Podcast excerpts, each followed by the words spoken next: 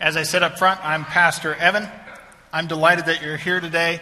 Um, and to give you a little more on that update, yes, our middle daughter Elia was in the hospital with pneumonia, which is unfortunately a frequent occurrence, less this past year, thanks be to God.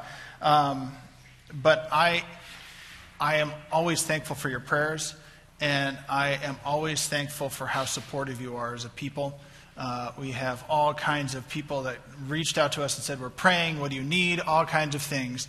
Um, and so I, I'm, I feel blessed. Thank you. And, and, as we continue on, and as I talk, we're in, we've been talking about prayer for about a month now. We got a, another week or so to go on this. And um, I want to point out that one, this weekend of having a daughter in the hospital, which has been a, regular occurrence in our lives over and over again, um, has strengthened my prayer life considerably. And so, as I've been speaking over these past weeks, we've had uh, the blessing of Patty. Patty and Brent Thompson, by the way, are here this morning. They led us in Sunday school this morning, and thanks for that. And uh, Mark Schwarting led us in one of the weeks on prayer, and we've been talking about prayer. Um, a, a, lot of what I'm saying, I hope you hear, is, is I've tried to do it myself. I'm not telling you something I'm not myself trying or haven't tried in the past. And there are plenty of ways beyond what we're talking about to engage in prayer. But, but I'll tell you a little bit about, since we're talking about the, the health issues, uh, with my own family and my own daughter. Um, when I, about a decade ago, I served for six months as a hospital chaplain, and I remember the one thing I was terrified of doing at the time. I only had one kid, she was just a few months old and in fine health um, I was afraid to go to the neonatal intensive care unit as a chaplain. And I thought, I, had gone through the training, I'd seen uh, pictures, and I had uh, heard experiences of families, especially when they lost or were dealing with these really difficult health situations. And I thought to myself, I have no words. I have no prayers for these situations. I have not, I got nothing to give in this particular situation. Now, I've spent time in the neonatal intensive care unit with my own child. I've spent time in the hospital many times, gotten to know families that have done the same, and they're, they're regulars. We know all the nurses and doctors at the hospital. We know the, the phlebotomists. We know all of them now, right? Because we're regulars. We have a punch card at the hospital down the street. I don't have any better words all these years later, but I, I think I have a better way to engage in prayer because I've been trying it myself. And I've realized God has taught me in the process that children are a gift. I'm given this gift. All of them, the ones in good health and the ones that aren't, are a gift. And God gives them. I need to enjoy that gift that God's given and use it well. I'm also reminded that God walks through us no matter what's going on around us. And that launches us back into prayer. What we've been talking about uh, is just a particular way of praying over these past few weeks. And it's a particular way that can be done anytime, anywhere, in any circumstances, whether it's quiet or whether it's loud, it doesn't matter. And, and it's intended to be both a discipline that you could practice, but also a soul resetting exercise. Because for some of us, entering into prayer is hard. We've been trying and trying and trying and trying.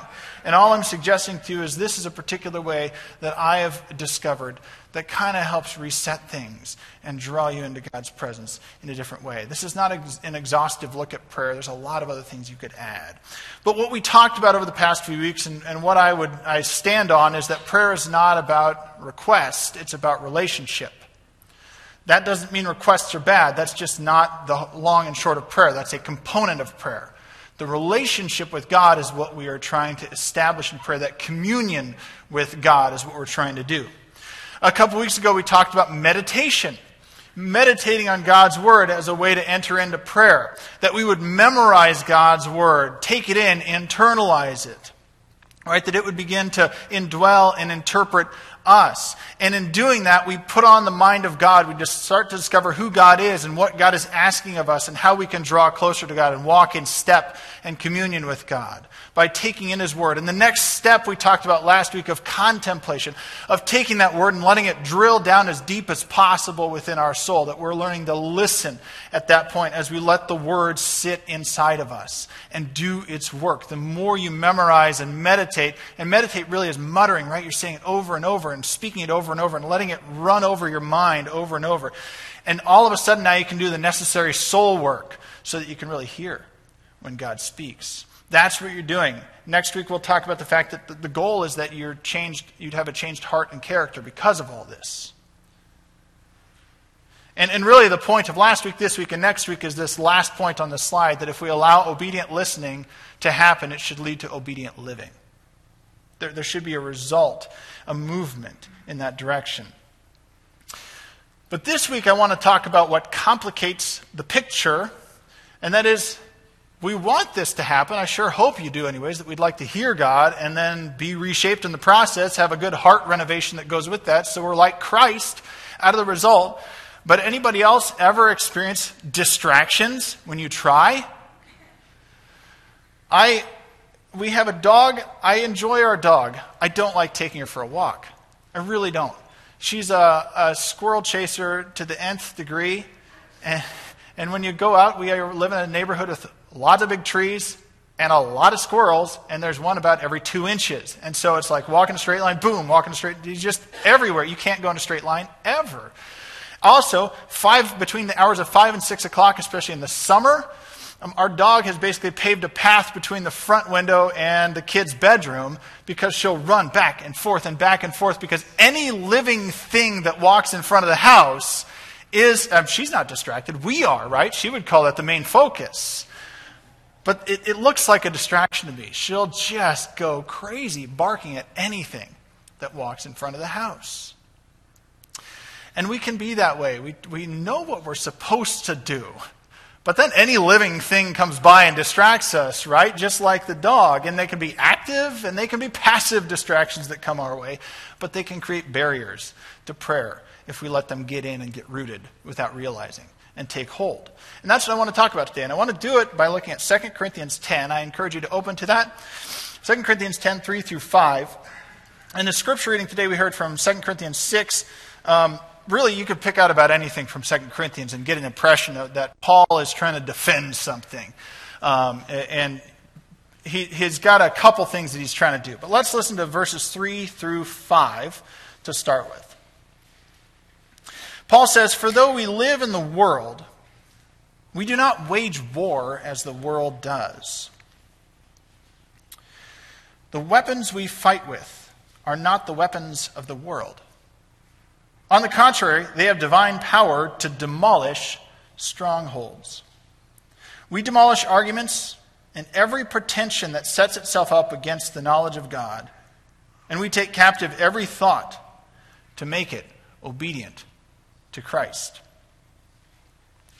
Paul, already in doing this here, he's launching into sort of warrior imagery, soldier language here, that there's a battle being fought, a war being waged, weapons being used. Um, and that, that idea of a stronghold or a fortress, we'll get to that in just a second. But I want us to recognize that what looks very physical in his imagery is very spiritual in its implications. That's what he's getting at. His, this, don't let this just sit in the physical realm or just simply the metaphorical. He's saying there's a fight on right now, and it's got real implications for your relationship with the creator of the universe, with the lover of your soul the problems that Paul's addressing in the whole letter of 2 Corinthians, there's a collection to be taken, uh, especially chapters 8 and 9. He's really taking up that issue. Let's complete the work that was started. But he's being challenged. His authority as an apostle is being challenged by some people in the church in Corinth. And that's what he's defending here. This is where the letter gets severe, many scholars say, uh, chapter, verses 10 through 13. But we heard a little bit of his defense of that in the scripture reading from chapter 6 this morning. He's being pushed against are you really uh, an authority, Paul? We think we've got something to say on this too. We don't quite trust you. Paul says the battle isn't just happening in this physical plane here, there's something spiritual at play here. We better pay attention. When it says strongholds and demolishing strongholds, uh, your translation might have something a little different uh, that would lend a fortress or something like that. That's a useful image to recognize. In an ancient city, like in the days of Paul, you would build a wall around your city. That would be your primary defense against attack. Inside of the city, you would build some kind of a fortress or a stronghold or some kind of a building that's kind of the last defense. It's where you keep some of the important provisions um, and some of the more um, important things in the town that if the walls were breached, you could, even with a small contingent, defend that stronghold against uh, the, the attacking forces and at least have some chance at working your way back out. That's the intent of a stronghold. It's the last thing to be defended within the city.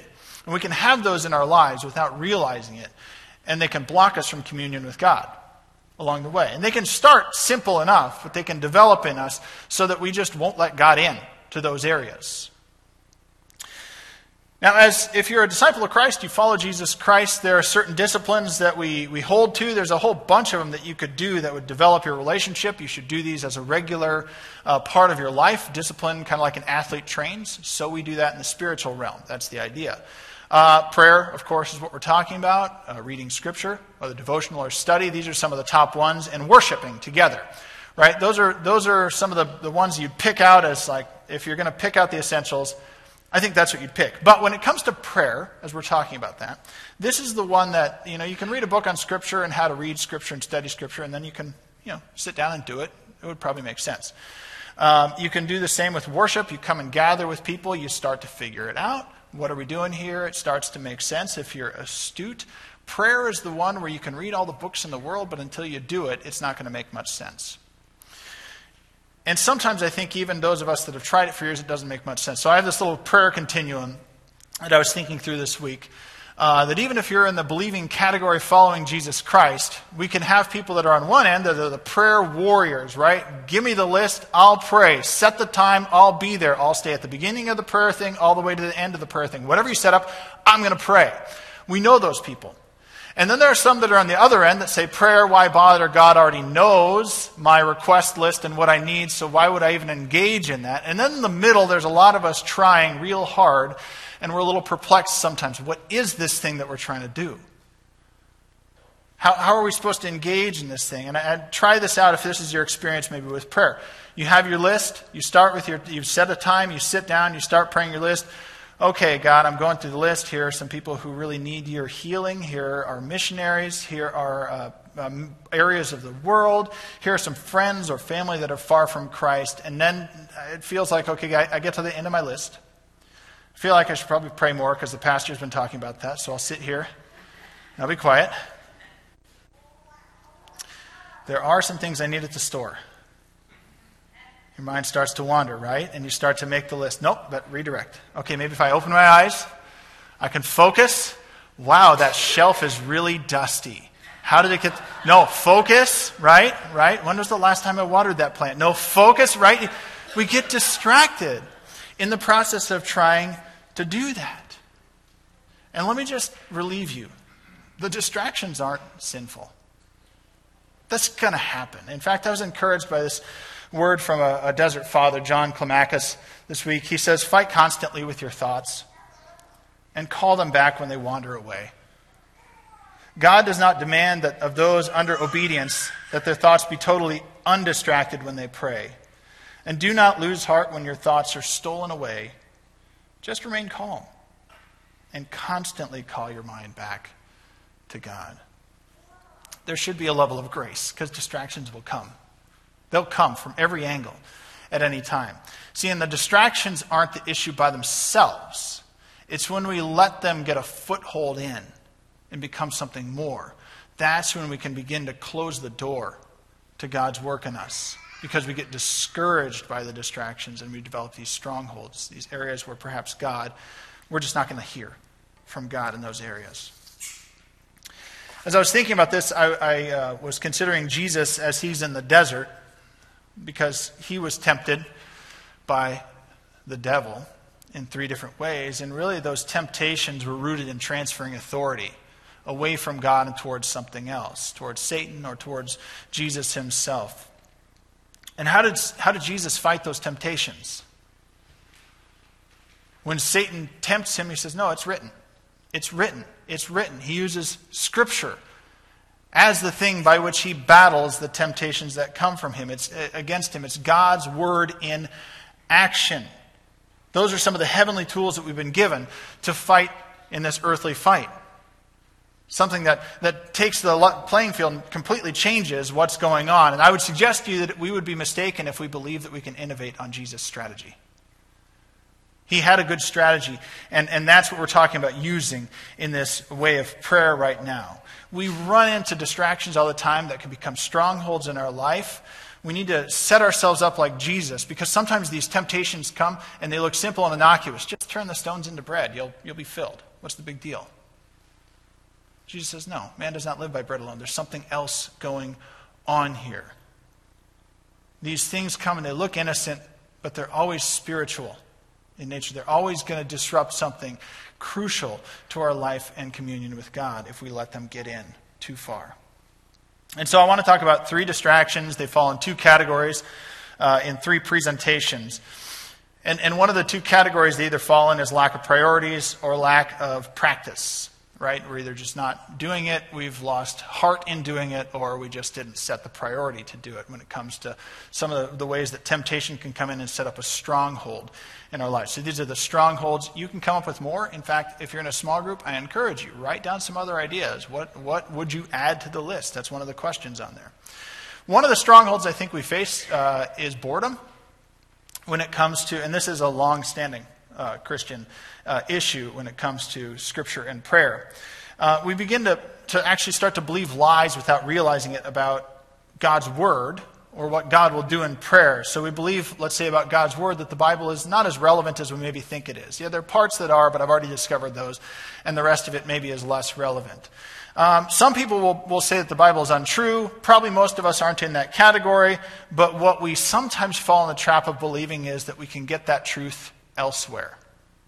Right? That we can garner that truth in the buffet of truth that's out there in the world, and we can take it in, and the Bible becomes a little less unique without us even realizing it. Oh, I can get that information elsewhere. And the Bible's useful. Yeah, it's good. Um, it's God's Word, but we've been, we've been kind of getting that information out and about. Now, in my first year of college uh, at Covenant Bible College in Canada, uh, there was one evening where they served for dessert at the dining hall a chocolate cake. It was beautiful looking chocolate cake. I'm not a chocolate cake person, but I'm a dessert person, so I can appreciate beauty like this. This was beautiful chocolate cake. I saw everybody took a piece of this beautiful chocolate cake. Everybody took about one bite and they were done. Because something went wrong in the process of making this chocolate cake. It tasted really burnt. I mean, like cigarettes were mixed in. It was awful. Whatever happened to it, I don't know how it happened. It was awful. But I'm sitting there with somebody who was, had finished two pieces and was on his third. And everybody at the table looked at him and said, Why are you still eating that? It tastes terrible. He says, I know it does, but it looks so beautiful. It shouldn't taste this bad. I can't, I can't, not, I can't let it go to waste. And we said, No, just let it. It's okay to let that cake go to waste. It's not good. Sometimes we're fooled by cheap imitations, aren't we? Sometimes we, we take in what really isn't worth taking in as if it's the real deal. And we have to look and we have to check out how our worldview has been shaped. Is our worldview shaped by God's revelation, or are we assessing God's revelation by the world around us? How are we making that assessment on what truth is and what we should take in as truth?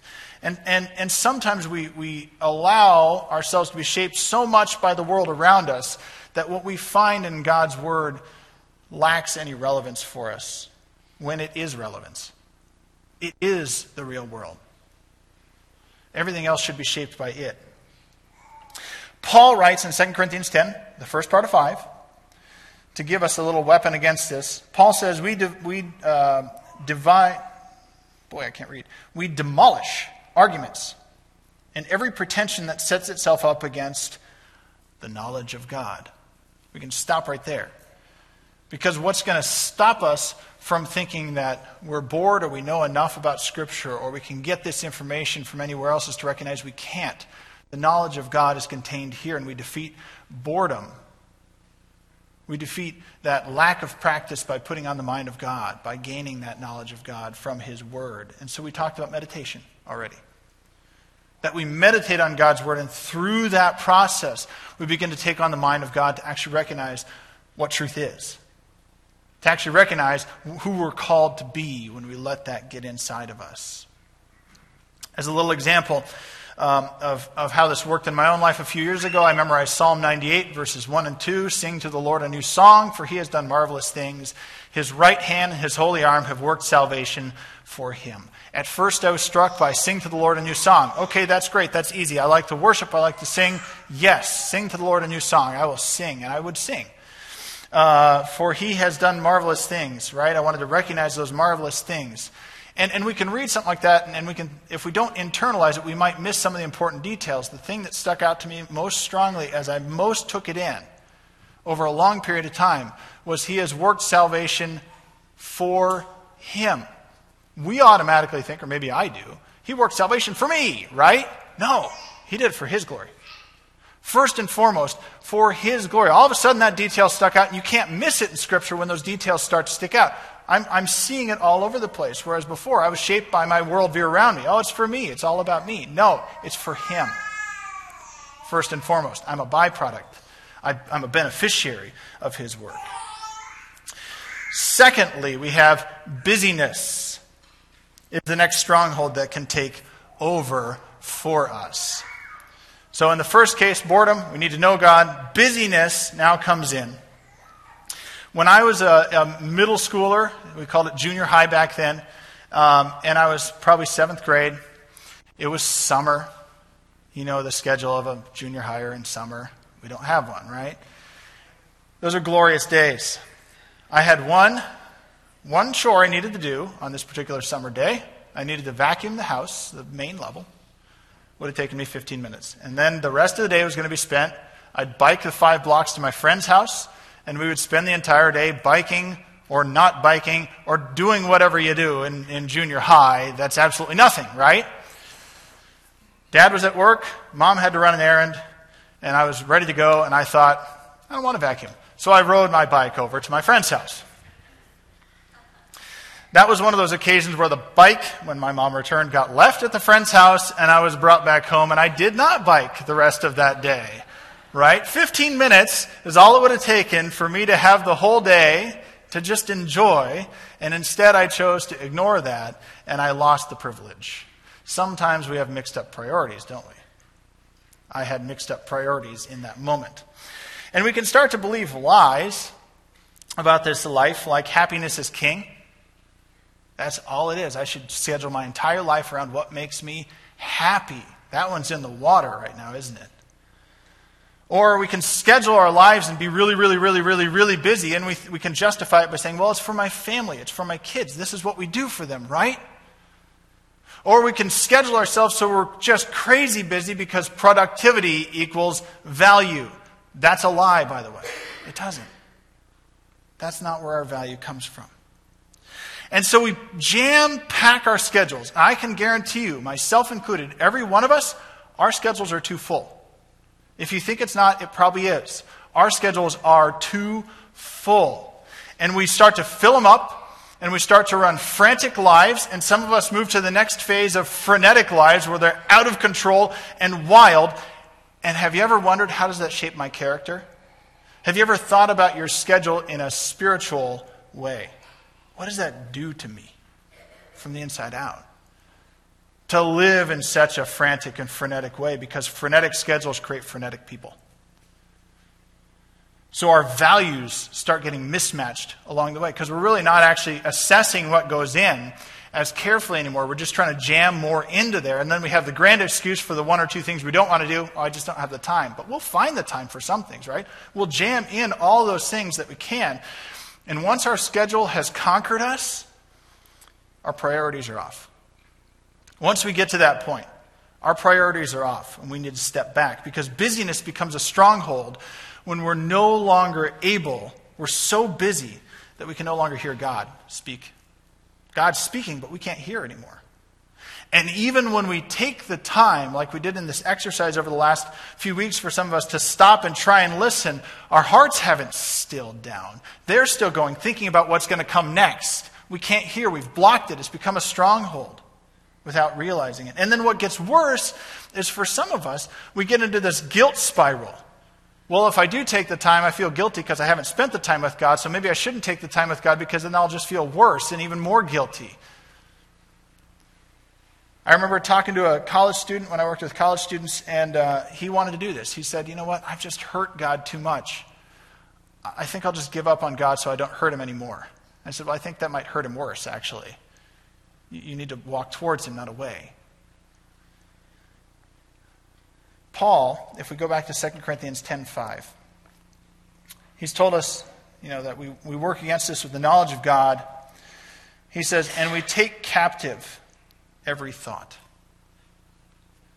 If you just stop there, that's what we actually need to do. We're so busy sometimes. We defeat busyness by scheduling what matters, by taking captive the important things and putting them in their rightful place, by reprioritizing what matters. And we could ask ourselves who does your time belong to? Ultimately, time is a gift, isn't it? Time is a gift that's given by God for us to use in pursuit of God's priorities and in communion with our Maker.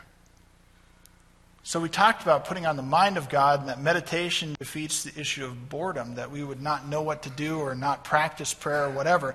Busyness, we're just running too fast. What we need to do is allow ourselves to stop and put the right things in place so we can hear when God is speaking, because God is and allow God to really get into our soul and drill down so that we can repent if we're missing the mark and walk forward in obedience. And that leads us to the third thing the third stronghold, the king of sins, pride. And here we believe simple things like, I'm in control, right? Until the next fad, commercial, or news cycle, of course. And then we're just thinking about those things. We can think things like, I know what I need, and there's truth to that, but sometimes we don't actually know what we need. Sometimes we need other people speaking in. But pride comes in when we think we're the sole arbiter of what we need and understander of that. And then the one that I'm guilty of quite often I want that information, but not from that source. Right? That's the reinvention of the wheel idea. We can be very prideful in that. This is the thing that Paul's fighting when it comes to the authority issues in 2 Corinthians. And if you go back to verses 1 and 2, it won't be on the screen, but I'll just read it. He says, By the humility and gentleness of Christ, that word is meekness and gentleness of Christ, by the way.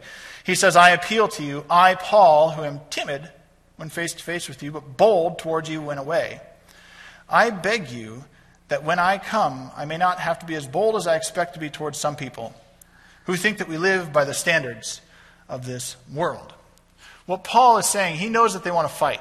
He knows that they want to fight like you would in the ancient world, where, where you'd kind of have two people arguing against each other.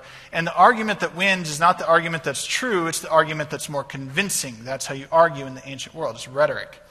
And they would argue against each other. Those are the weapons of this world, that they're going to fight with each other. Pride, fighting pride, is what it is. Paul says, then you're living in the flesh. You guys need to realize you have a deeper problem that needs to be addressed. Paul is trying to war like Jesus in this case. He's going to use the heavenly tools, not the earthly tools. He says, Your problem is a heart issue. That's what's wrong. That's what needs to be addressed. And that's what pride does it, it, it makes it a heart issue, even when we don't realize it. So Paul says, if we read the whole verse of verse 5, he says, We demolish arguments and every pretension that sets itself up against the knowledge of God. We need that. And we take captive every thought to make it what? Obedient to Christ. When we start to make our thoughts obedient to Christ, we've taken on the mind, we've let it drill down by memorizing, by meditating on God's word, by contemplating, by letting it really sink in and allowing our soul to hear it, even in spite of the noise of the world around us at that point, we can move forward towards obedience. Okay, it's calling me to something. Am I going to hear it? And am I going to respond? I want to give you encouragement on this level. Uh, I've been working, my personal trainer, which is my wife these days, uh, for the last two months, has had me eating better so that I lost a little weight. I was happy about that. Um, and now she's got me exercising. And I'm one who, if you said to me right now, let's go hiking, I'd drop this and I'd come with you and go because I really like hiking anywhere, anytime. But if you said, let's go to the gym two months ago, I'd say, why? Right? I don't enjoy the gym, even remotely, until recently.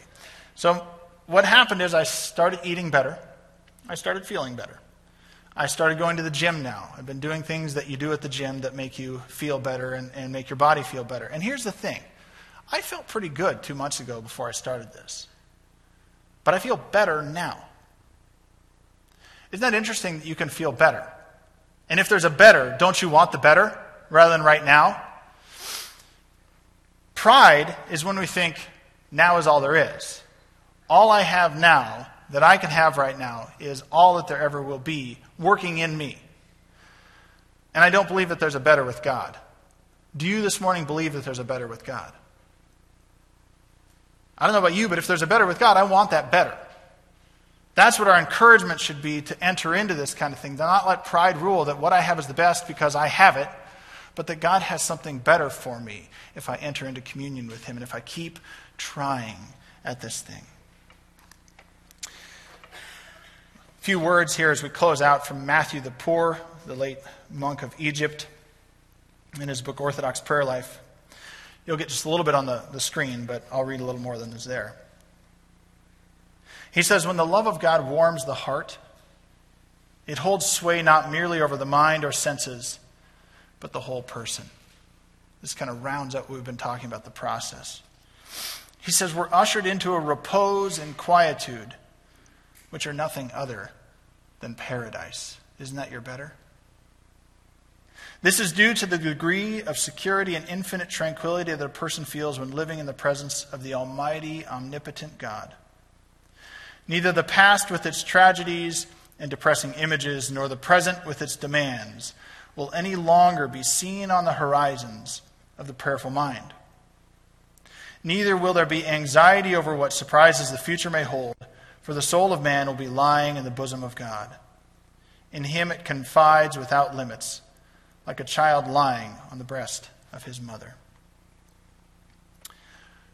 Distractions are always going to tempt you.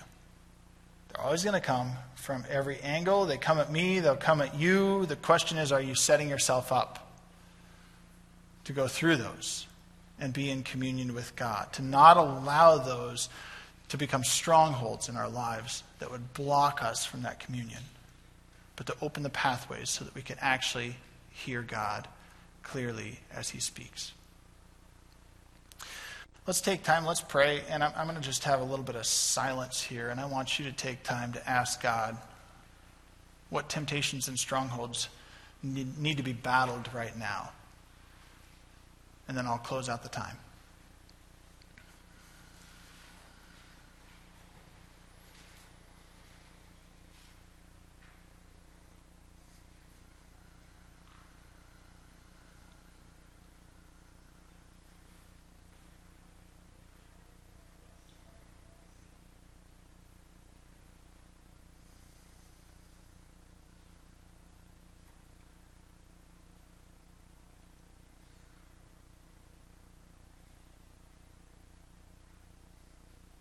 Lord, you know what wars against our souls to pull you from your presence. You know that for some of us, we just haven't engaged with your word like we should. For some of us, we're busy and it becomes an excuse. And we need to chart out the time to be with you. Not tomorrow, but today. For some of us, we experience pride and we don't even realize it. Father, it comes as skepticism. Maybe if I try this, maybe if I enter into this, I'm not going to achieve those results, God. I won't really find communion with you if I meditate on your word or let it sit there. That seems like a silly idea. What is memorizing going to help? But God, help us take in your goodness, however it's going to come. Help us let it get deep inside of us so that those parts of us that we think are okay but don't at all line up with your Son, Jesus Christ, and who we're supposed to be. That those things would be revealed to us as in a mirror. That we wouldn't be able to ignore those, but that we'd repent from our distance from you. That we could turn in obedience and be your children who love you, who want to bask in your presence, who just want to enjoy communing with our Heavenly Father. God, bring us into that presence this day. We pray in your name. Amen.